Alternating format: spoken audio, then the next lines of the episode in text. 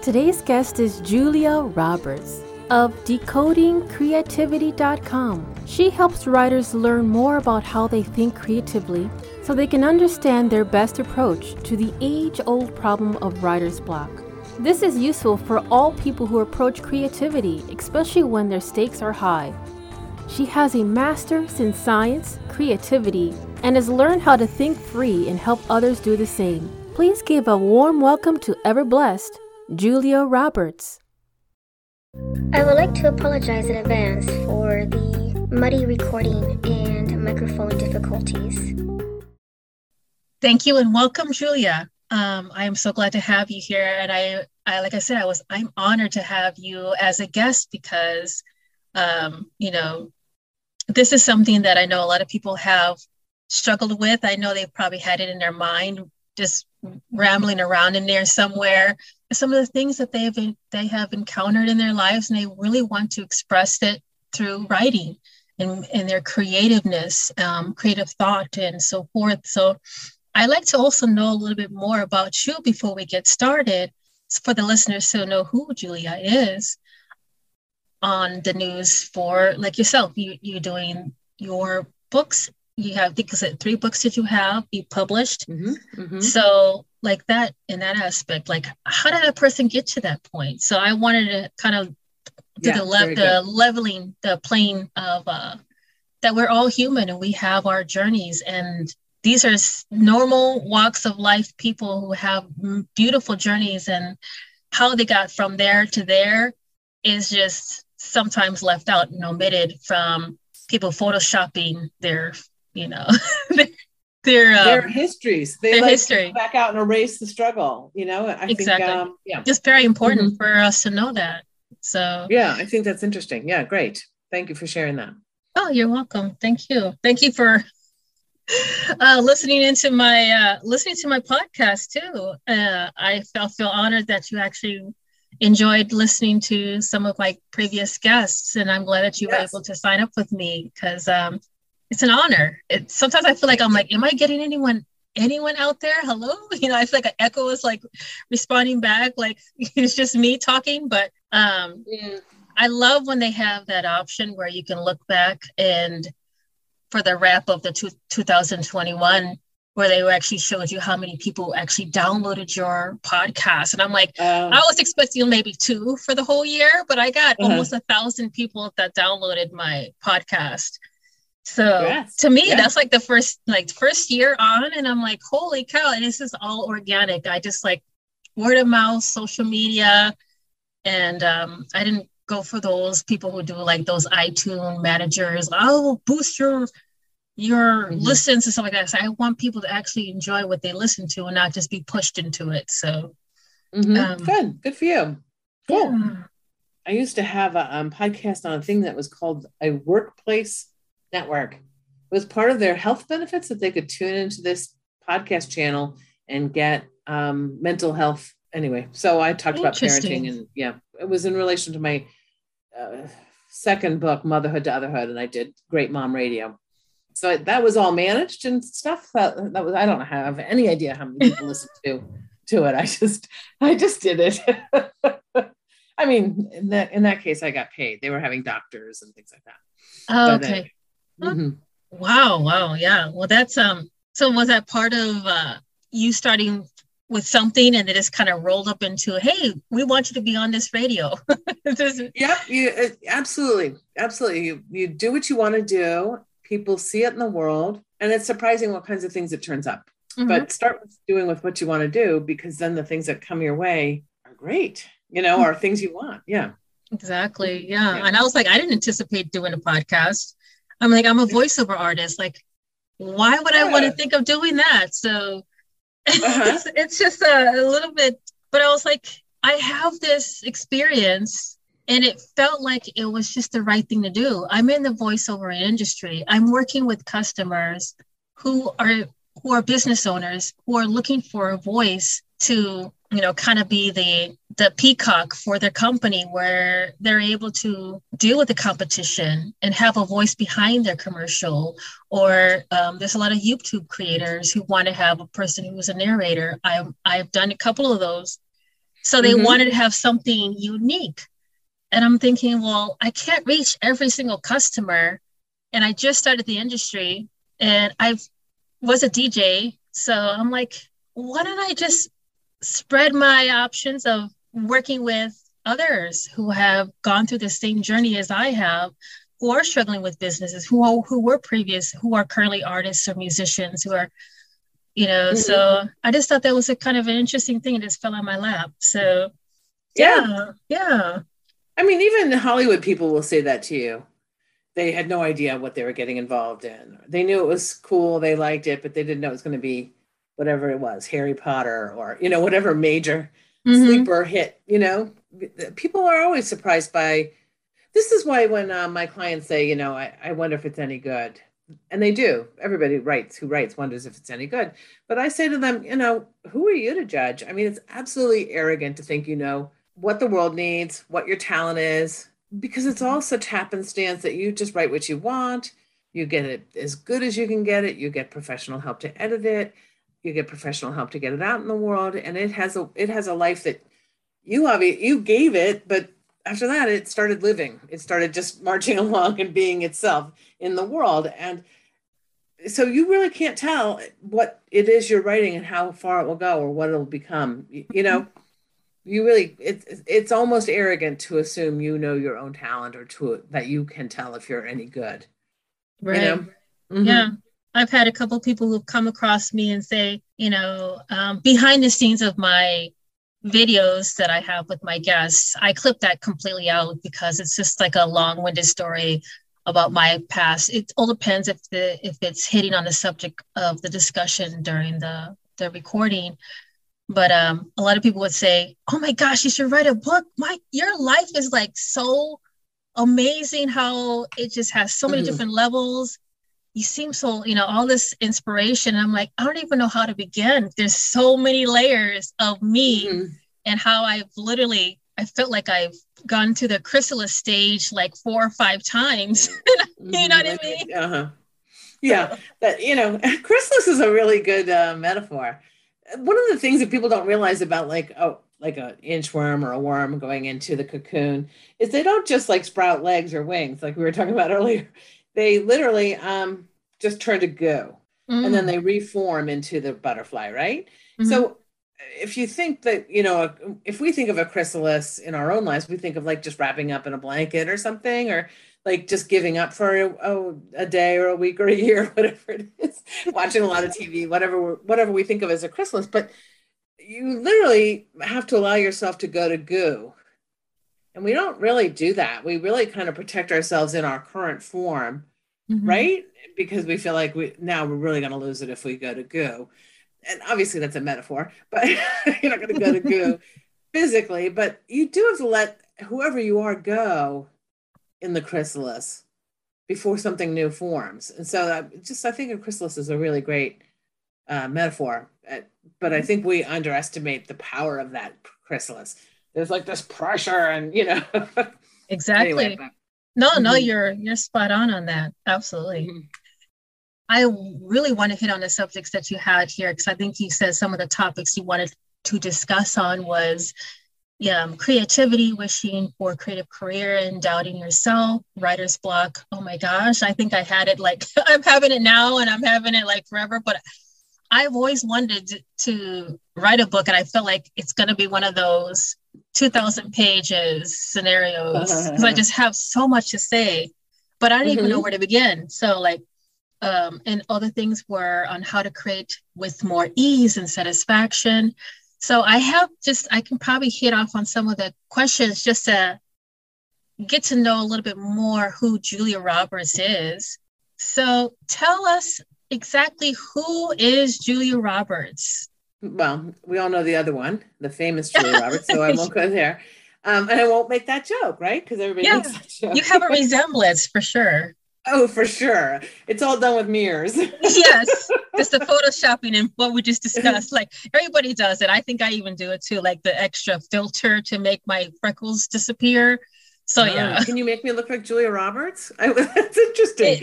It, you never know. With all this technology, they can make anybody look I could probably look like um Oh my gosh, uh, one of those models, those catwalk models, I would probably lose about mm-hmm. 70 pounds and just look perfect. So no, mm. I'm perfect the way I am, but yeah, I mean, I like me, but I would have to lose like 30 years, I think. 30 years? anyway, um, so you know what? I'm a writer. I've been a writer my whole wide life. I mean, I I just was like writing stories when I was young, and my mother left typewriters around for us to write the great American novel by the time we were whatever, 13. But I grew up and I felt like nobody's gonna, I wasn't allowed to write. Like the gatekeepers were really strong. And I think a lot of writers feel that way. You're not allowed to write, um, or nobody cares about what you want to say. Mm-hmm. Um, or you don't have anything important to say. It's all it's all uh, self worth kind of dialogue in your head. But supposedly, I'm a writer. I mean, I was trained and brought up to think I was a writer. So um, I was trying to write throughout my 20s and 30s. Um, and I was doing marketing work, which I, I, worked as a brainstormer for about 25 years, where I would just be called in for ideas on any given topic um, American Express, Heinz Foods, Purina, um, Avon, I, I mean Burger King, Kentucky Fried Chicken, Diet Coke, like a million clients, a million clients. And they weren't my clients. I worked for agencies, so I'd go in, they'd give me a brief, and we'd brainstorm for two hours. What um and what I didn't understand about myself was um that I'm really an ideator. I mean, I just thought, why does anybody else go into an office after this? My God, you have to take phone calls. This is fun. You know what I mean?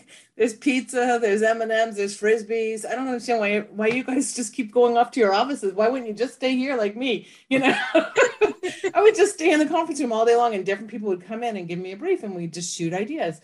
But uh, so we tend to think that whatever we do well, everybody must do well. Like right, because it doesn't cost us a lot.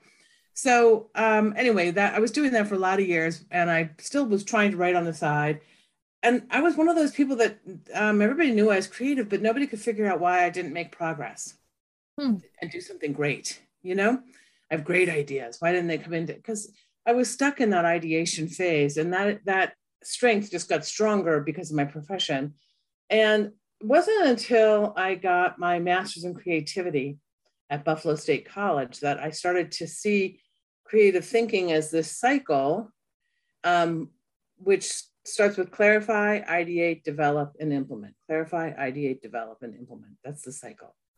Mm-hmm. And hmm. that cycle is um, big and small. So you'll do it just to name a chapter, or it'll be the big cycle that it takes to write a book, you know, clarify, ideate, develop, and implement, right? But um, but for me, my strength was obviously ideation. But what I didn't realize until I was assessed, and there are a lot of creativity assessments in the world, uh, the science of creativity is not new. It's been around since the 60s and even the 50s. So it's not like this new hot thing. It's just people don't talk about it that much. Mm-hmm. Anyway, I got assessed and I realized that what I don't do well is clarify. Hmm. So I just would do an idea because I loved it. And I loved all my ideas. and I wouldn't like clarify what it would take or if, if I could finish it or if I had the help I needed, you know. So a few months later, I'd be like, hmm, on to the next idea because ideas were cheap to me, but I didn't realize how much time I was just not, I was just wasting because I wasn't clarifying my ideas. So when I saw that score, literally like clarify, ideate, develop, implement, you know, um, I started to understand that I just needed to um, adopt clarifying tools hmm. and use them and use them when they feel awkward, use them when I don't think I want to, use them anyway, because they pushed me to clarify my ideas and choose and choose, which is very hard for a big ideator. I hated to choose, but you have to choose. So I started like instead of just sort of going in a spiral, I started going up. You know, like I built on something and built on something, like we were talking about yeah. before. Um, you know, you do something like you put a book in the world, and other opportunities come to you. You know, so but if you don't put that book in the world, the fact that you had that idea does not create a storm. You know what I mean? Nobody really shows up and goes, that was a cool idea. Could I invite you to speak at our thing or, you know, be on our radio show? People, um, uh, radio show, that was back when I was on radio show. yeah, me too. but um, so you put a book in the world and you staked you staked a territory. My first book was um, well, my first traditionally published book was Motherhood to Otherhood. And so that put me on Great Mom Radio, which um, was a radio show on uh, in in it was called a workplace network. Mm-hmm. So it was they got it on their computers. It was before the word podcast existed, I think. They got it on their computers, and it was part of their um, health benefits. They could listen in on relationships or cancer or you know carpal tunnel syndrome or whatever. And I talked about parenting in the workplace, like you know that work life balance. So I would say for me, uh, what I am now is activated because I figured out how to take these great ideas, figure out which ones will work for me in my life. I've also sort of just grown into um, being okay with exactly who I am. Like I don't have to do anything that doesn't fit who I actually am. I don't have to aspire to something else. I can just fit this person, and that'll keep getting you know bigger. But mm-hmm. so that's who I am. I guess I'm a coach um, I was certified as a coach and then went on to learn about creativity coaching. Nice. nice. So I feel like that was like the coaching kind of gave me peace between the ears. Like I could just settle my mind. Mm-hmm. And the creativity coaching kind of gave me this purpose. Like, why do I care about coaching?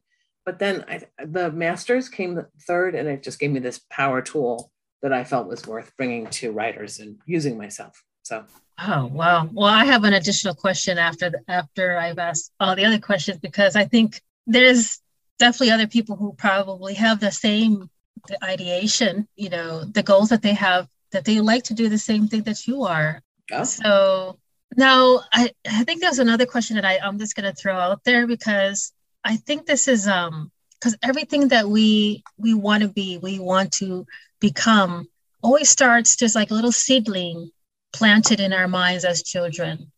So, mm-hmm. what besides, you know, the I love that the you have the little typewriters everywhere where you can have that. That's almost like a seedling, like a little sprout in your mind and, and ideas as to what you wanted to be, or give you that idea that you be great in something fruitfully available for you in the household. But um, I know everybody doesn't start off to be like, oh, I see a typewriter, I'm going to be a writer.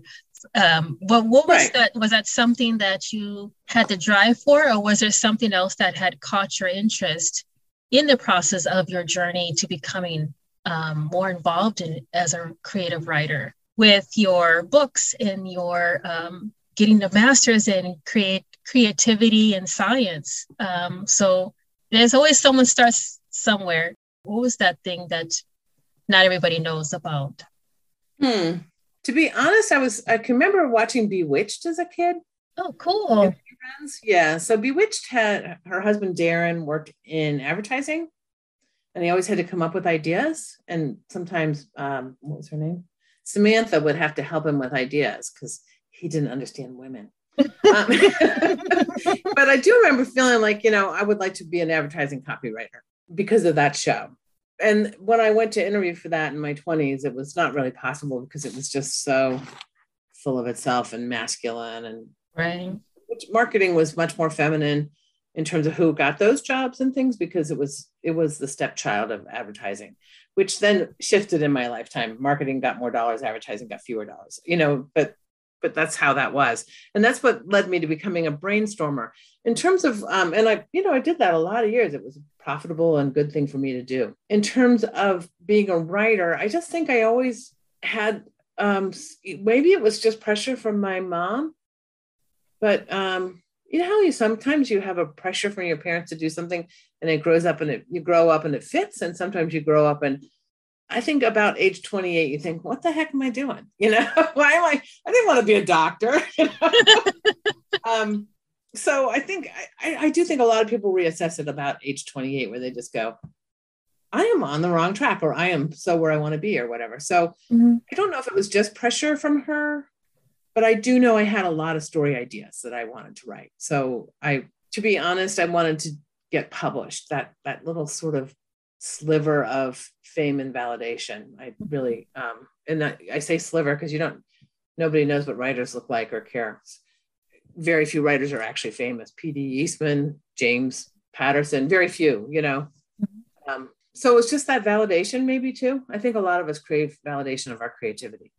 Yeah, and that's that's one way of doing it um, i know that i our parents like to live vicariously through us and always have these hopes and dreams of us becoming you know that doctor mm-hmm. that lawyer that you know mm-hmm. or handling the the family business after they're gone kind of a scenario sure. mm-hmm. so i kind of had a little hit tidbits of those different things that uh, ideas that kind of came across like i just mentioned about how children are encouraged i'm saying encouraged softly because i know there's a lot of pressure involved in in our in parents telling their children exposure know, you, though too. Yeah. i mean you know you see your mom eh, at a eh, computer these days. My mother was an electric typewriter day after day or you you know she's writing stuff. It's just it's also just by um example. Think mm-hmm. of all the if we looked at a hollywood um, like starring list or whatever the imdb what percentage of those people had parents in the industry? A mm-hmm. lot, 80 maybe. You know what I mean? The easiest way to get a part in a play is to have a father who had a part in a play, you know?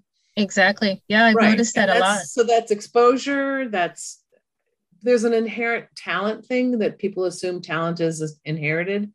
So that's, you know, so that's there. And then there's the encouragement and just bringing down that gate. The gate is high you know the gatekeepers are high high and mighty. So if you somebody can bring down that gate a little bit that's a big deal. Oh yeah it mm-hmm. is absolutely. Thank you for sharing that. Yeah that's i will definitely keep that in my pocket of uh, more additional information that i need to teach my children um, because i know my son like you said he's it's an encouragement. He sees me doing voiceovering. Yeah. And he actually is like you know what? They have a very high level of interest in the voiceover industry that they're looking specifically for kid voiceover artists and um and he does this wonderful different types of character voices because I that's how I used to teach him when I was reading books to him. I would do the voice of the kid and the father and the mother and the duck and whoever oh, who else is in there. That parent that everybody wishes they had. Of the parent was like, and then the lady went down the street. You know? Yes. it's like, put me to sleep already. I think they had the mm-hmm. right idea of like if I if I had those voices, they're like, read it again, read it again. I'm like, oh man, what did I do to to deserve this now? Should have had that monotone voice when I when I thought of it. So yeah. Mm-hmm. But yeah, mm-hmm. for sure. That's um Thank you. And uh, I know that's something that a lot of people are always questioning about. You know, so I know some of the listeners that are listening to this podcast, they are wanting to know, like, how do these people become from, you know, from zero to hero in other people's eyes and even to themselves as in their, you know, growing and being, having a trial and fail and success yeah. in their goals. So. Uh, but I wanted to also know, like, are was there any other resources that you that really helped you on your journey that you mm. As a writer, it really does help to have a day job. I mean, I think people say that, you know, don't quit your day job as as an insult, but in essence, um, Elizabeth Gilbert, I don't know if you know her, she's the author of Big Magic, which and Eat, Pray, Love, but Big Magic is her book on creativity. Hmm. And she says that um, you know, she would never have expected creativity to support her. She expected to serve it. She considers herself a servant of the idea. And I think a lot of people get bitter and or quit on their ideas when they feel like it's supposed to uh, make them rich or famous or even just pay their bills. Now, that's not to say you cannot make money creatively. I mean, the publishing industry is $8 billion a year. People are making money, right? Mm-hmm. Um, but my first book, I got an advance. I couldn't have lived on that advance for a year or anything. It took me more than a year to write it. It's a it's a zero sum game, right? It's and it so you don't really um very few people make a good living writing just books. Some people do. I mean, uh, people are doing it more and more on Amazon, particularly mysteries, romance, YA. Those books have a genre reader that is loyal and comes back to you. That doesn't mean, however, that you quit writing or that writing is not worthwhile. Most of us, I think, write to organize our lives, understand ourselves, tell a story or retell a story or re-widget a story from our own value system that we need to understand differently. I know I, am just happier when I write. So I just write. I write most days. Uh, and ha- have I made money at it? Of course. You know, have I made enough money to live on? Don't don't quit your day job. Um, you know. yes. Do I think I might ever have a book that is a blockbuster becomes a movie? Yeah, quite possibly. Who do I? How do I know? You know, I'm writing to that end. I'm writing to be as big and amazing as I can be because that's writing is also a stage. It's not just a, a notebook where you widget things. You know, writing is a stage. So how big can you be on the page? How amazing can you be on the page? How crazy can you be on the page? How much can you let yourself go? All those things factor in to um, who and why people want to read your book, you know? Mm-hmm. So, yeah. yeah, you never know. And like I said, I, I think it's ultimately arrogant to think you know. Oh, yeah, we don't know. I mean, yeah. but like, like everyone wants to have, they they want to have that that blockbuster, and anybody can do it. I mean, so I'm so glad it that I'm able meritocracy. To... It is absolutely a meritocracy, right? Like, yeah. It is the story that pulls it forward. It is the characters that pull it forward, right? Mm-hmm. Exactly. When you see a new movie that's based on a book, it's always by somebody you never heard of. You know, who two weeks ago or four weeks ago was like you, had a job and you know, in an office with a computer, just you know, and now they've got a big hit. Yeah. Look at Fifty Shades of Grey. I don't love that book, but that was a self-published book. You know? Yeah. Wow. Mm-hmm. I don't, yeah. you know, and now it's isn't it eight books? It's certainly three movies, you know. oh God, yeah. Yeah, no. Um, I wouldn't know. yeah. But yeah, yeah. I mean, uh, I don't love that book, but that's a success story, right? Mm-hmm. It found its audience for sure. yeah, this definitely did. Um, because I know mm-hmm. that when I'm on Amazon, there is a um, for voiceover artists, there is an ACX that feeds into the Amazon, and that's where the voiceovers get jobs for doing the audiobooks of different books. So, oh, yeah, so I yeah. yeah, so that's what I've been doing. I have done kids books, I've done mystery books. Um, I've kind of stay away from the erotica side. Mm-hmm. That's just my preference because sure I don't want to be it's your personal time and energy. You don't need to put creativity is something that um, is so personal and so not limited, but yours. Mm-hmm. You don't have to give it anywhere you don't want to give it. There's no reason for you to put your heart and soul into something corporately soul sucking, erotica. You know, th- these choices are utterly about you and your life force and where you feel like putting your life force. This is why, like, so I said I got my master's in creativity, and everybody I graduated with just even four years prior, four years after, because it's kind of a tight knit group, nobody was taking that information to private creators. They were taking it back to corporate creators, you know, like boardrooms or brainstorming, or they were taking it to schools and hoping to run their art classes better. But for me, I felt like I know a lot of people who need this help. This has helped me enormously. So that's why I bring all that to writers. It's just as useful to visual thinkers, it's just as useful to musicians, but I know I think like a writer so I can help them with this these tools. You know, that's but um, but I don't know anybody else who's taking it to a private group, to a, a group of individual creators. Yeah, so, that's yeah. Mm-hmm. That is definitely something that I I would love to know more about because I mean that's just a whole world uh, outside of my own little my little box of ideas and creativity on this side of dimension here. So um, but I also just wanted to know as well, like, tell me about a time when you created a unique idea or solution and it was rejected by your colleagues or by the corporations or by, um, like you said, the the your classroom, if there was an, an instructor or teacher, whichever, um, that you you might have had brought your book or ideas to, and how do how were you able to bounce back? Mm. Well, I mean, book ideas are things that get rejected more often than accepted.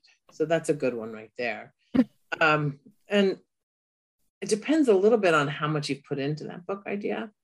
So with a nonfiction book, you're permitted to just write a outline and a first chapter with your proposal, right? That's okay. that's what that's what publishers expect to see. Mm-hmm. So if it gets rejected at that point, you're not you're not out that much, right? I just don't have it in me to outline something. It's not um, how I think. I'm not a real linear thinker that way. So I always have to write the book and then outline from it. So, um, yeah. so, so, by the time I'm bringing something to the fore, I've written it because there, I don't have it. I don't have that ability to think. I don't know. I have to be immersed and things come out, and you know, then I can go back and say, "Oh, that's the that's the structure. The structure came hmm. from me." But um, at any rate, so I my first book that I was um, pitching was Motherhood to Otherhood, and it was rejected hundred times at least. Wow. Before you know somebody before somebody picked it up, and I remember I was just driving to my sister's and my phone rang. Now this was 2007 or six maybe. My phone rang in the car, and I'm like, and I talked to her and stuff. I pulled over and I go to my sister's. I'm like, my agent called me on my cell phone. It was just like such a Hollywood moment to me, you know. in Maryland, I was, but you know, the idea of like I have an agent and a cell phone was all too much.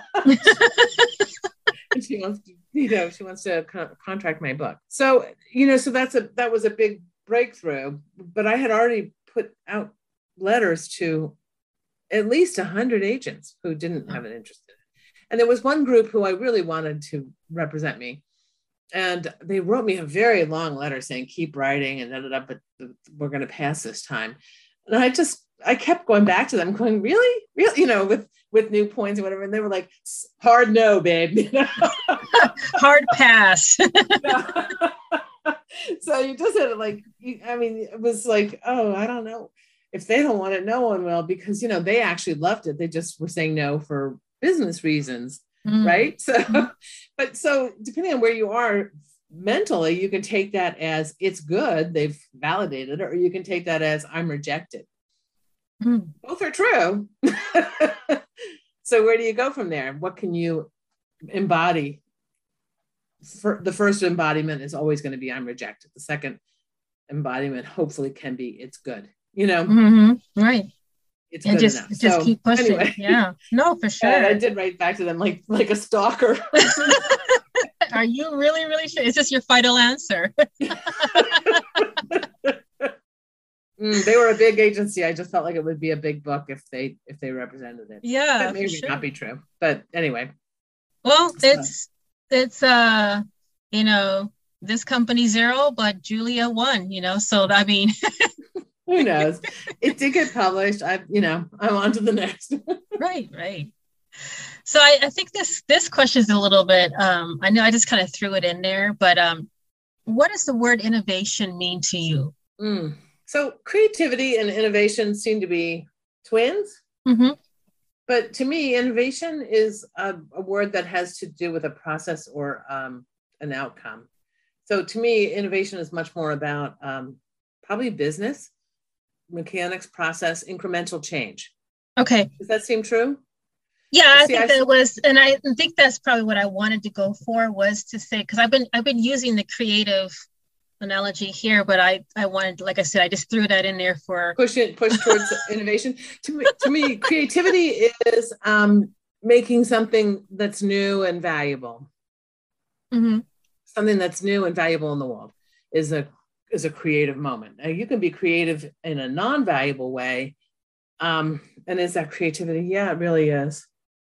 But so I think innovation has a has a price tag attached to it. It's it it it it um, it improves X or Y, and creativity is um, can be far less at, in context.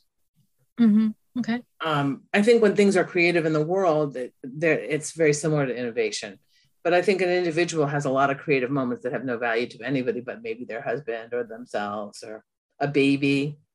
I mean, you can be very creative with a baby and nobody cares but that that moment cares that moment that the baby cheered up or the baby quit crying or that the baby learned something about love you know whatever that can be a very creative and um it doesn't have a uh, doesn't have a value uh, mm-hmm. attached to it that's that's um contextualized. It's just your own value. Yeah interesting. Hmm. interesting i was going to go there. Yeah. Yeah i love it. I love it. Mm-hmm. this is this is where the the magic happens i guess. What is the most creative project you have worked on? I, I'm going to say, um, with all the humility I can muster, I'm not a very humble person, but um, uh, myself. That mm-hmm. just that idea of building who you want to be, protecting who you want to be, and putting it in the world in a niche that you perceive is the most creative thing you can do. Yeah. yeah. So I wanted to write a lot. I work with writers four days a week. I'm literally in a writing session for one hour, four days a week. Wow. So I've engineered my entire life around helping writers, but also personally writing. I wanted to be able to write. I was extremely frustrated. And um, I went through three training courses to get there. I'm about to go through a fourth, which is really a publishing, marketing, keyword kind of course to it. But you see, the cycle is you have to build, you have to keep building, and you have to keep building, not scattershot, but based on what you really, you have to get back to your values every time. What do you really want personally? And that has to be okay with you as a way to earn a living. You know what I mean? Like, sure, I should be helping homeless or peace on earth, or, you know, sure, I should have a greater mission in the world if I were a good person. But a good person, I think, gives the world the gift they have that is themselves mm-hmm. as as broadly and vulnerably and ably as they as they can. So just accepting your mission that somehow God gave you or you were born with and putting it out and continually um, showing up for it is is a really the most creative thing you can do.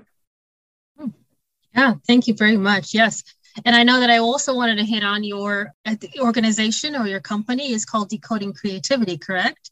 That is. Mm-hmm. I should have started that off the first start, but um, because I wanted to ask is like, how can you inspire your client's creative side? And I think you probably hit on it a couple of, of other things, but I don't know if you wanted to throw in just a little sprinkle of extra, if you like, uh, I mean, without without without giving them the secret the secret recipes, whole ingredients, because you want them to come to you. And I I'm that's my whole goal. I mean, the, the secret recipe is is support. So you know what I mean? Like I can tell you how to lose weight. It's fewer calories and more more activity, right? Mm-hmm. But that doesn't mean you don't need help to do that. So how do you write? You write regularly, like it doesn't have to be every day, but it's regularly. Um, so you can keep the the book staged in your head. So that's why you want to write regularly.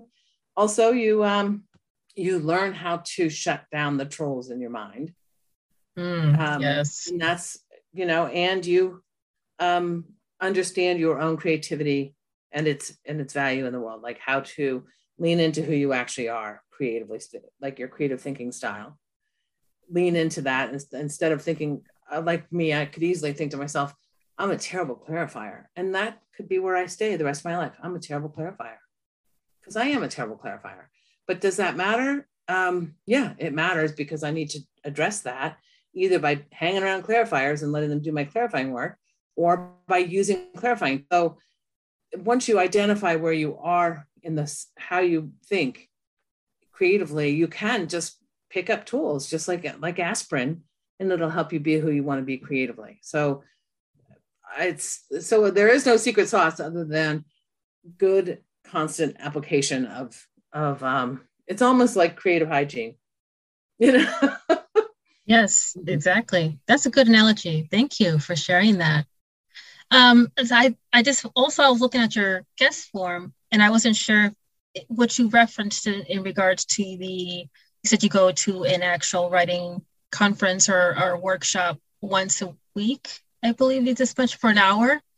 Uh, does we that, actually does, have writing hours as part of my I work I help people over the long run. So okay, so um, that's six that's, months or a year. So we in the course of that time, it's called the Mighty Writers Club. Okay. In the course of that time, we meet to write. Um, I think right now we're going to be at five times a week that are offered, where you hmm. can show up and there's people you know, and you have a little prompt and then you write. It's just um, a way to get over that resistance to writing. It's a way to structure your day around a time. Uh, it's a way to make progress. If you write an hour a day, you're really going to make progress on the thing you're writing. It's a way to mm-hmm. just like um, tell your kids and your husband and your dog or whatever, this is my writing time. It sets that boundary because there's other people, you know, I, am busy, you know. exactly. So um, we show up. We just, I give one prompt for six minutes. We don't read from the prompts because that's not what we're there to do. If you really love what you wrote, you can put it in the Facebook group, but we just go from there straight into writing. It's just a warm up. Hmm. So um, and it's an optional warm up. Some people know what they're going to do and they just write. you know, they don't do the prompt, they just move on. So that to me, that's what I'm saying before. It's like a little bit of creative hygiene. It's writing regularly. And then I we that same group has a monthly, um, a bi-monthly, two times a month meeting where it's either coaching or training. So I'll train on plot structure or a creativity tool or and then coaching, that's really where the tools come in more when somebody has a problem. I'll lead them through, and everybody gains from listening to somebody else's um, needs because you know, and then but everybody also gets a little bit a minute to get some help. Wow, yeah, thank you. Now, if the listeners are interested in knowing more about you and getting into these classes, how are they able to contact you? So literally that is at go.decodingcreativity.com mm-hmm. slash mighty. Okay, I'll put that in the show notes for them as well, so then they'll able to go to awesome. the link directly. Yeah, that is that's like a page where they can read all about it. But they can also just from there. Is there a place? If I if not, I'll put it in. Like that, they could just email me a question too. Mm-hmm. Okay. Um, yeah. Um, awesome. Yeah, in the lower thing, I think it always has a, a way to contact, right? I think it does in the footer, a contact, right? So they could just ask a question or that kind of thing. Mm-hmm. Okay, cool you know, I think people really don't understand the value of writing in their lives because we always value things in dollars and cents. And if you just think of it as mental health, if you think of it as creativity that starts flowing and then it flows in other places in your life, including in your job or in your cooking or in your how you're raising your kids, creativity, once it's invited in, can't be held by the book you're writing. It, it starts to be everywhere because your brain starts enjoying it if you are right, if you have like what they call writer's block and you can't get yourself to write, don't think what comes next, what should I write? Think to yourself how it feels when you're writing. Like literally, like that feeling of how it that that feeling of what uh, what Csikszentmihalyi called it flow. Flow is that time when you're immersed and you lose all sense of that is kind of like sex for the brain, you know? So if you can remember flow, a time when you just were so in it and grateful and writing, um, you can your your brain will want back in. You'll start right away. You know what i'm saying? So instead of going what am i writing? Where, where am i? What am i supposed to do? Just think how did it feel last time i wrote? And then it'll get it'll get you right back in. Interesting. Wow. I love that tidbit. Thank you so much. It's wonderful. It's really nice talking with you. Yeah. I, I think you've got i mean yourself you're doing such creative things. It's really exciting to kind of peek into your storybook reading with your kids and your you know voiceover ambitions and what it takes to do that. I mean, you know, I think when people are living their authentic life, it is always intriguing to others. Just is because it's like it's like flow. We want in. I love that. Thank you so much. Yes. Yes. And like I said, I, I it's been an honor, Julia, to have you here as a guest. And um, thank you. Thank I enjoyed talking with you. Thank yeah, you so much. you too, Julia. Have a wonderful weekend. You too. All right. Bye bye. Thank you for listening to Noise Zion podcast. And if you enjoy listening to my podcast, please don't hesitate to give me a five star rating on Apple or Spotify. Also, wanted to give a shout out and thank you so much to all my guests, past, present, and future. And stay tuned for the next upcoming episode on Fridays.